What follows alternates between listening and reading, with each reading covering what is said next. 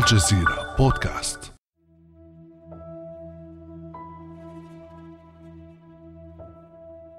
غابات الأمازون جنة على الأرض رئة العالم وأملها بترميم هذا الكوكب.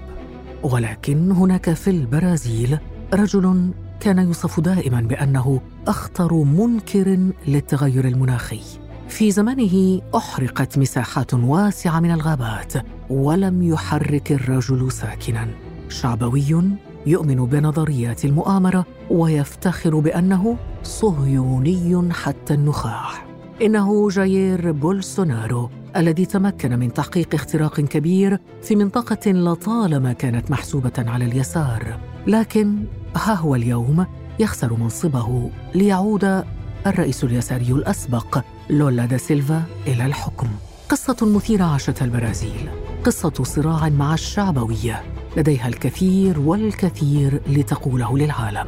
فكيف ظهر اليمين الشعبوي في البرازيل؟ وكيف استقبل العالم عودة اليسار إلى الحكم في أكبر بلد لاتيني؟ وهل خسرت إسرائيل بذلك حليفا اساسيا في المنطقة؟ وماذا عن أولئك الذين ينحدرون من أصول عربية؟ في خضم كل هذه التحولات.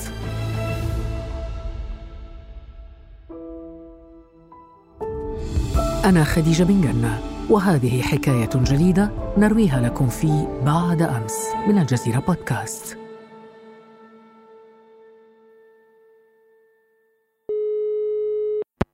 يصحبنا في هذه الحلقة من ساو باولو الأستاذ أحمد الزعبي الصحفي والباحث بجامعة ميثوديست البرازيلية.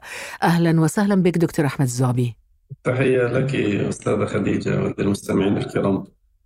دكتور أحمد الزعبي وإن كنا طبعا نشهد اليوم عهدا جديدا في البرازيل مع رحيل بولسونارو وعودة الرئيس الأسبق لولا دا سيلفا إلى الحكم.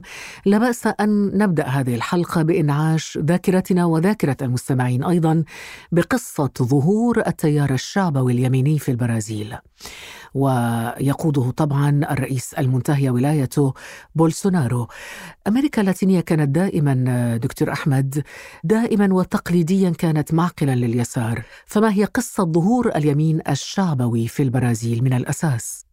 تحديدا الرئيس السابق بولسونارو هو ضد المنطق. يعني الشعبوي في البرازيل يختلف عن المدرسة الشعبوية التقليدية. تحديدا في موضوع كورونا البرازيل خسرت أكثر من 600 ألف وفاة بسبب إصراره إلى هذه اللحظة أنه كورونا يعني شيء غير موجود. واعتمد بشكل كبير في حملته الانتخابية الأولى 2018 على الأخبار الكاذبة ال fake news. واللي أدار حملته لنفس الشركة كامبريدج اللي أدارت حملة دونالد ترامب المستشار ستيفن بانون اللي عمل مستشار غير رسمي لحملة بونسونار وهو أمريكي. تحديدا بولسونارو يعتمد يعني دوما على أن كل شيء يعني إذا هو لم ينجح مزور. التصويت الإلكتروني اللي البلد الديمقراطية البرازيلية بتتعامل فيه من 25 سنة ويزيد ادعى أنه التزوير. في المناظرة اللي صارت بينه وبين الرئيس الحالي لولا على التلفزيون أصرت المذيعة لخمس مرات أن تسأله في حال النتيجة كانت لصالح لولا أنت لم تنجح. فبالآخر أقر أنه حي يعني يرضخ للنتيجة.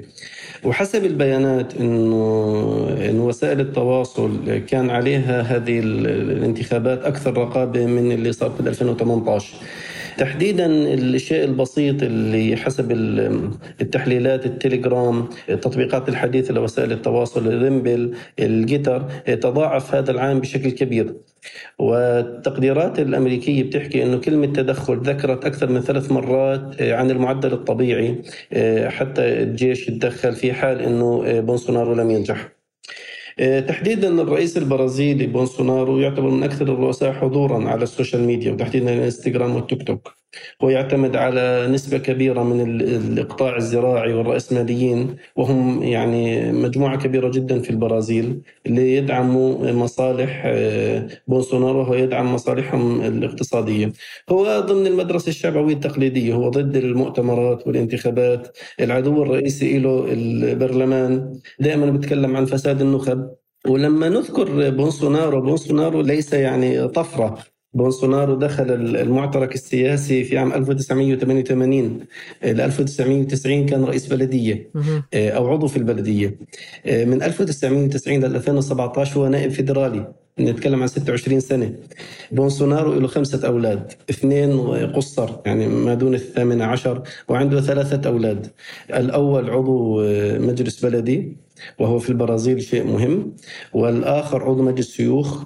والثالث إدواردو بولسونارو هو نائب فيدرالي.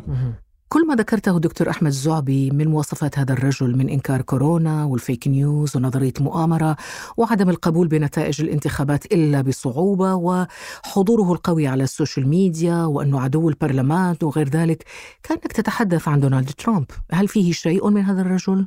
نعم هو يسمى ترامب البرازيل. ويعني شاهدنا يعني جميعا على وسائل التواصل كيف ترامب ونتنياهو دعموا بولسونارو في الجولة الأولى من خلال ال social media وفي الجولة الثانية. وشجعوا الناخب البرازيلي أنه ينتخب بولسونارو لأنه هذا أفضل للبرازيل وللديمقراطية. وهذا الرجل يعني له طموح أنه البلد تصير متقدمة. فترامب وبولسونارو ونتنياهو يعني على نفس الخط. يعني عيلة واحدة. عيلة واحدة. ربما ربما يضاف إلى ذلك دكتور أحمد زعبي أيضا انتشار المسيحية الأنجيلية في البرازيل ودعمها لبولسونارو أليس كذلك؟ البرازيل آه، يوجد بها ليس المدرسة الإنجيلية التقليدية يوجد بها الإنجيليين الجدد. الإنجيليين الجدد تحديدا في البرازيل هم أكثر خطابا من الكنيسة الكاثوليكية. البرازيل عمليا هي كاثوليكية لكن الكنيسة الكاثوليكية خطابها تقليدي خطابها قديم. تكلم الناس باللغة اللاتينية الثقيلة. ليس باللغة البرتغالية وتتكلم عادة عن الفلسفة والعلم والسعادة في الآخرة. الإنجيليين الجدد تكلموا عن السعادة في الدنيا والسعادة في الآخرة.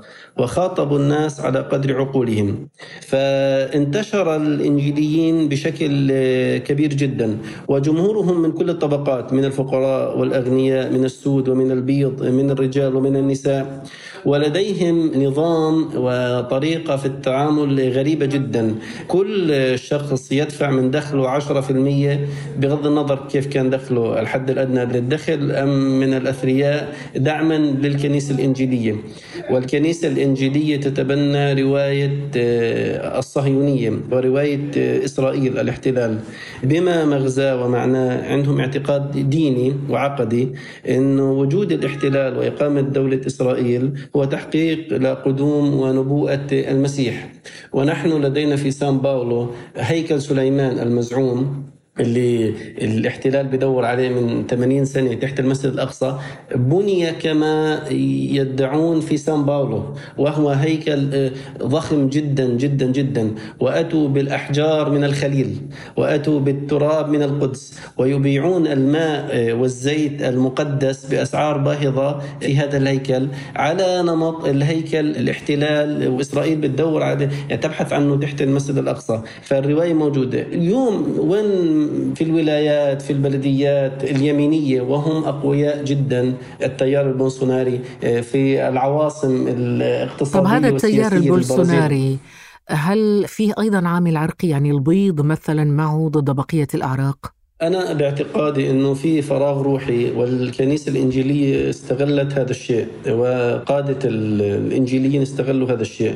بالتأكيد البيض أكثر دعما لكن في قطاع كبير من السود ومن النساء ومن المهاجرين يدعمون هذا التيار. وإحنا لما نتكلم عن الانتخابات هذه الانتخابات عمليا هي أقل فارق بين المرشحين. بولسونارو حصل على 58 مليون تقريبا.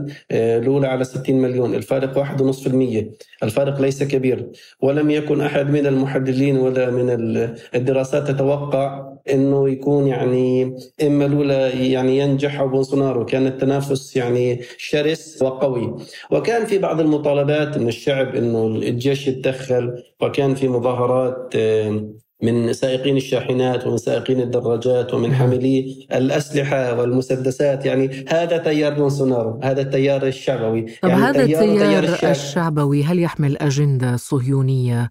خصوصا أنه هنا نتذكر تصريح بولسونارو الذي قال فيه إنه ينوي نقل سفارة البرازيل إلى القدس المحتلة. وقبل أن أخذ الإجابة منك لنستمع إلى ما قاله سابقا الرئيس السابق بولسونارو. A questão da embaixada. Quem decide a capital do seu, se o Brasil mudar a capital para o Rio de Janeiro, mudou. إذا قررت البرازيل نقل عاصمتها إلى ريو دي جانيرو فقد انتهى الأمر. الدول الأخرى ستنقل سفاراتها إلى هناك. لا أرى أي مشكلة في نقل سفارتنا في إسرائيل إلى القدس. نحن بلد مسالم ولا نريد توترات مع أي طرف. دكتور أحمد هل هذه مجرد كلمات أو كلام لجذب أو استجلاب دعم إسرائيل وإدارة الرئيس الأمريكي آنذاك دونالد ترامب أم أن التيار الشعبوي في البرازيل بالأصل هو تيار صهيوني؟ باعتقادي إنه هو لا يست يعني هو صديق ترامب ويعتبر ترامب الشقيق الأكبر وأحيانا يعتبره الأب لسلوكه. لا هو في حقيقة في إيمان مطلق في إسرائيل وانه إسرائيل أرض مباركة وبولسونارو من الأشخاص اللي قبل الانتخابات ذهب إلى إسرائيل الفلسطين المحتله وغطس في نهر الأردن في الماء المباركة حتى يعود إلى البرازيل ويكون من الأشخاص اللي المباركين. زوجة بولسونارو ميشيل بولسونارو في يوم الانتخابات في الجولة الثانية في 30 أكتوبر ذهبت إلى صناديق الاقتراع وهي ارتدت قميص عليه علم دولة الاحتلال علم إسرائيل في إشارة أنه يعني الاتصال والعلاقة وثيقة جدا. عندما نجح نتنياهو اليمين المتطرف في الانتخابات. ميشيل بولسونارو وضعت النشيد الإسرائيلي نشيد دولة الاحتلال على ال social media ووضعت علم إسرائيل. أينما تجولت في مناطق آه، سان باولو تحديدا في برازيليا في العواصم الكبيرة في البرازيل والولايات الفيدرالية تجد علم إسرائيل. بولسونارو من الأشخاص الذي ظهر يعني هو يرفع علم إسرائيل ومساعدينه يرفعون علم البرازيل. وفي إشارة أنه الولاء ليس للبرازيل الولاء لدولة أخرى. وكان من المفارقة بعض المنتقدين ينظرون إلى بولسونارو أن إسرائيل إن صح التعبير هي تساوي أصغر ولاية في البرازيل بمساحة 21 ألف كيلومتر. وإسرائيل هي دولة عنصرية. فلماذا تدخل يعني بهذا المعترك؟ هذا يعني لا يأتي للبرازيل بخير. وبولسونارو هو رجل يعني حاكم ال social media. هو يقيل ويعين من يشاء على وسائل التواصل. مثل ترامب يعني. آه نعم. الذي عمليا صعد ببولسونارو وسجن الرئيس السابق لولا ولولا في المحكمة سيرجيو مورو ووضعه بولسونارو وزير العدل. ثم طالب بولسونارو منه إجراءات يعني غير قانونية التدخل في البوليس وفي القضاء فاستقال وزير العدل. مثل هذه التصرفات قرر نقل السفارة لوحده. نائب الرئيس الحالي بولسونارو ووزير الخارجية اعتذروا عن تصريحات الرئيس وقالوا قالوا إنه هذه تصريحات مضرة لأنه كان في موقف لجامعه الدول العربية ولفلسطين وبالعكس بولسونارو ذهب أبعد من ذلك. هو قرر أن ينقل السفارة وقرر إغلاق السفارة الفلسطينية في برازيليا. لكن هل تعتقد دكتور أحمد زعبي أنه طريقة تعامل بولسونارو مع موضوع التغير المناخي وإنكاره له ساهم في إسقاطه؟ باعتقادي بولسونارو والتيار البولسوناري لديه ناخب صلب لا يتغير بسهولة. بالتأكيد الغابات كانت مضرة وتعامله مع البيئة كان سيء لكن هو أرضى مجموعة كبيرة من الإقطاع الزراعي وهم لم ينسوا ذلك لهم وقفوا معه. وكان الفارق كما تحدثنا ضئيل جدا بينه وبين الأولى صحيح أن الفارق بينهما ليس كبيرا ربما 2% أو حتى 1 شيء. نعم. باعتقادي أنه لولا هو الزعيم الأكثر تأثيرا حسب ما وصفته المجلات العالمية وكان من الأشخاص والزعماء المؤثرين والأكثر نفوذا في العالم. هو جلس نعم سنة ونصف وخرج ببراءة لأنه لم يعد سبب لتنفيذ العقوبة. وكان تلفيق التهم حتى يصعد يعني بونسونارو. الأولى يعني زعيم يساري وكان له تجربة في الترشح للانتخابات الرئاسية في ال 89 في ال 94 في ال 98 ولكن لم ينجح في 2004 نجح في الدورة الأولى ونجح في الدورة الثانية وصعدت البرازيل على يديه إلى مرافق الدول الكبيرة. أصبحت من البريكس سد دين البرازيل للبنك الدولي وأصبح الفائض. يفيض عن 200 مليار دولار.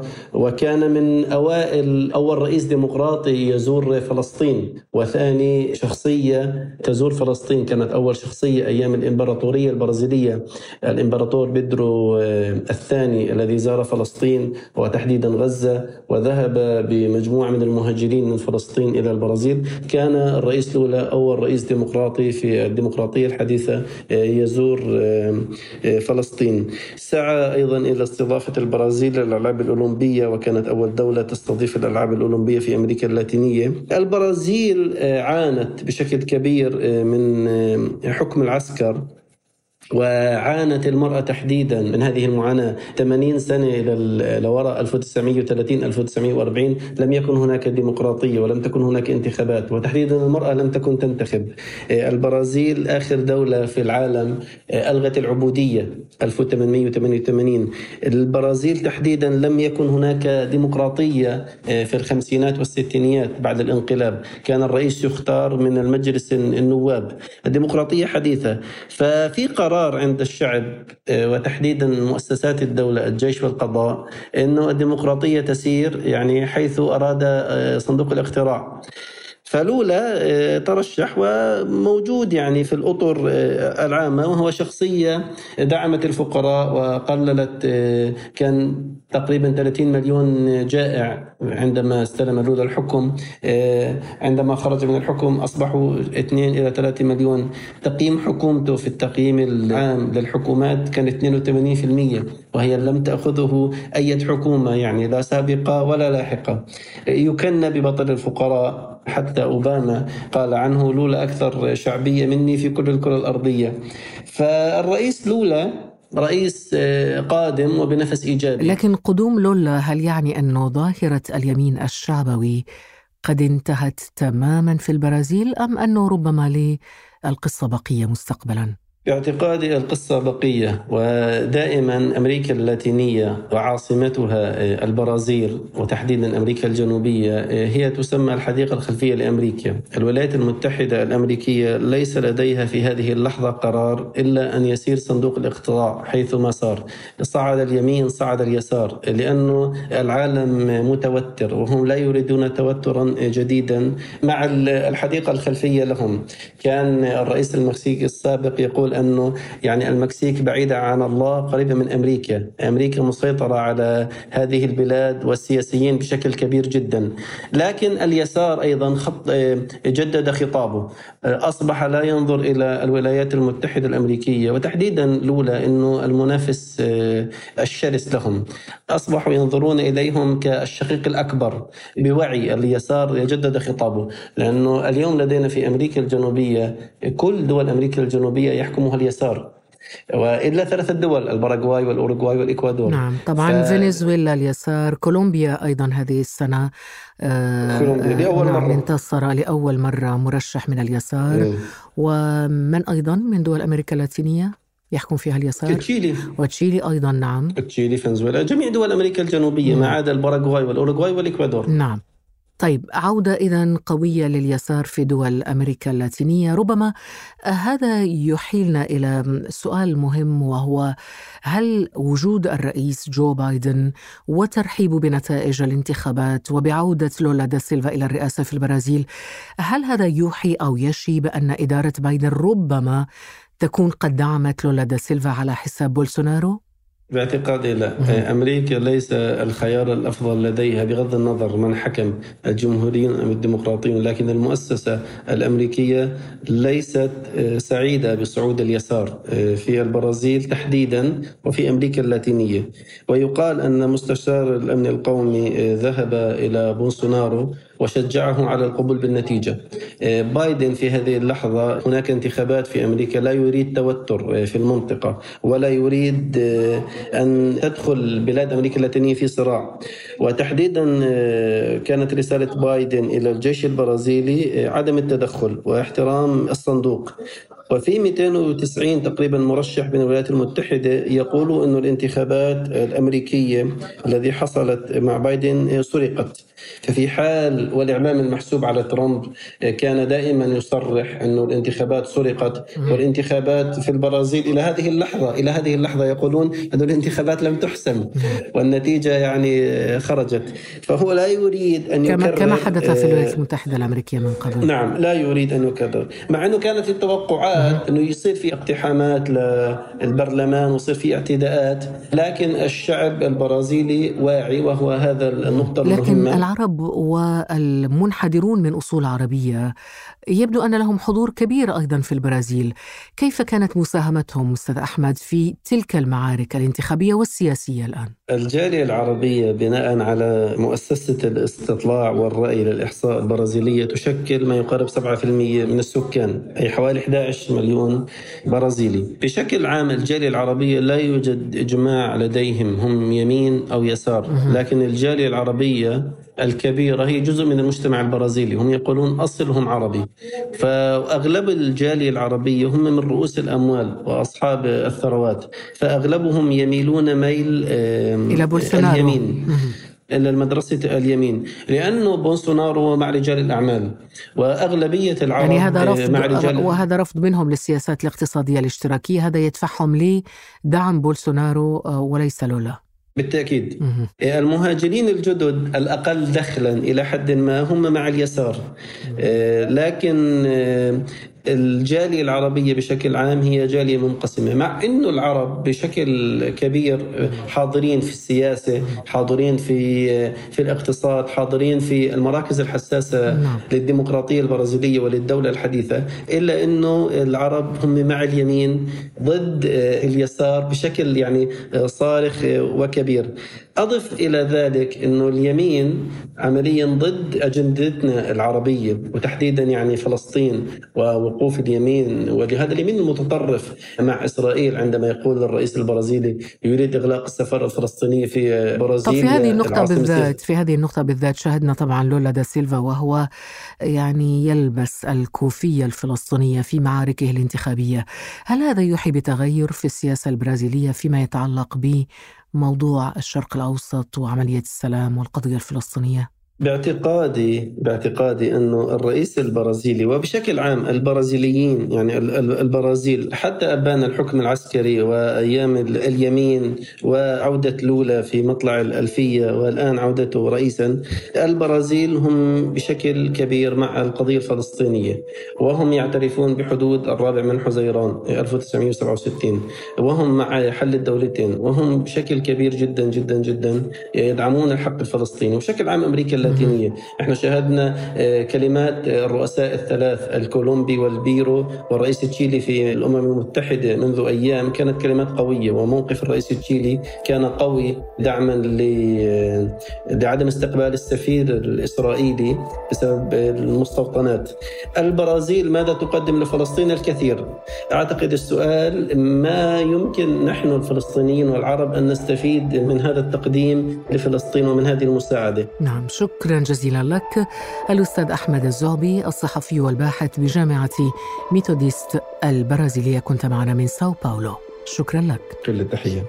كان هذا بعد أمس.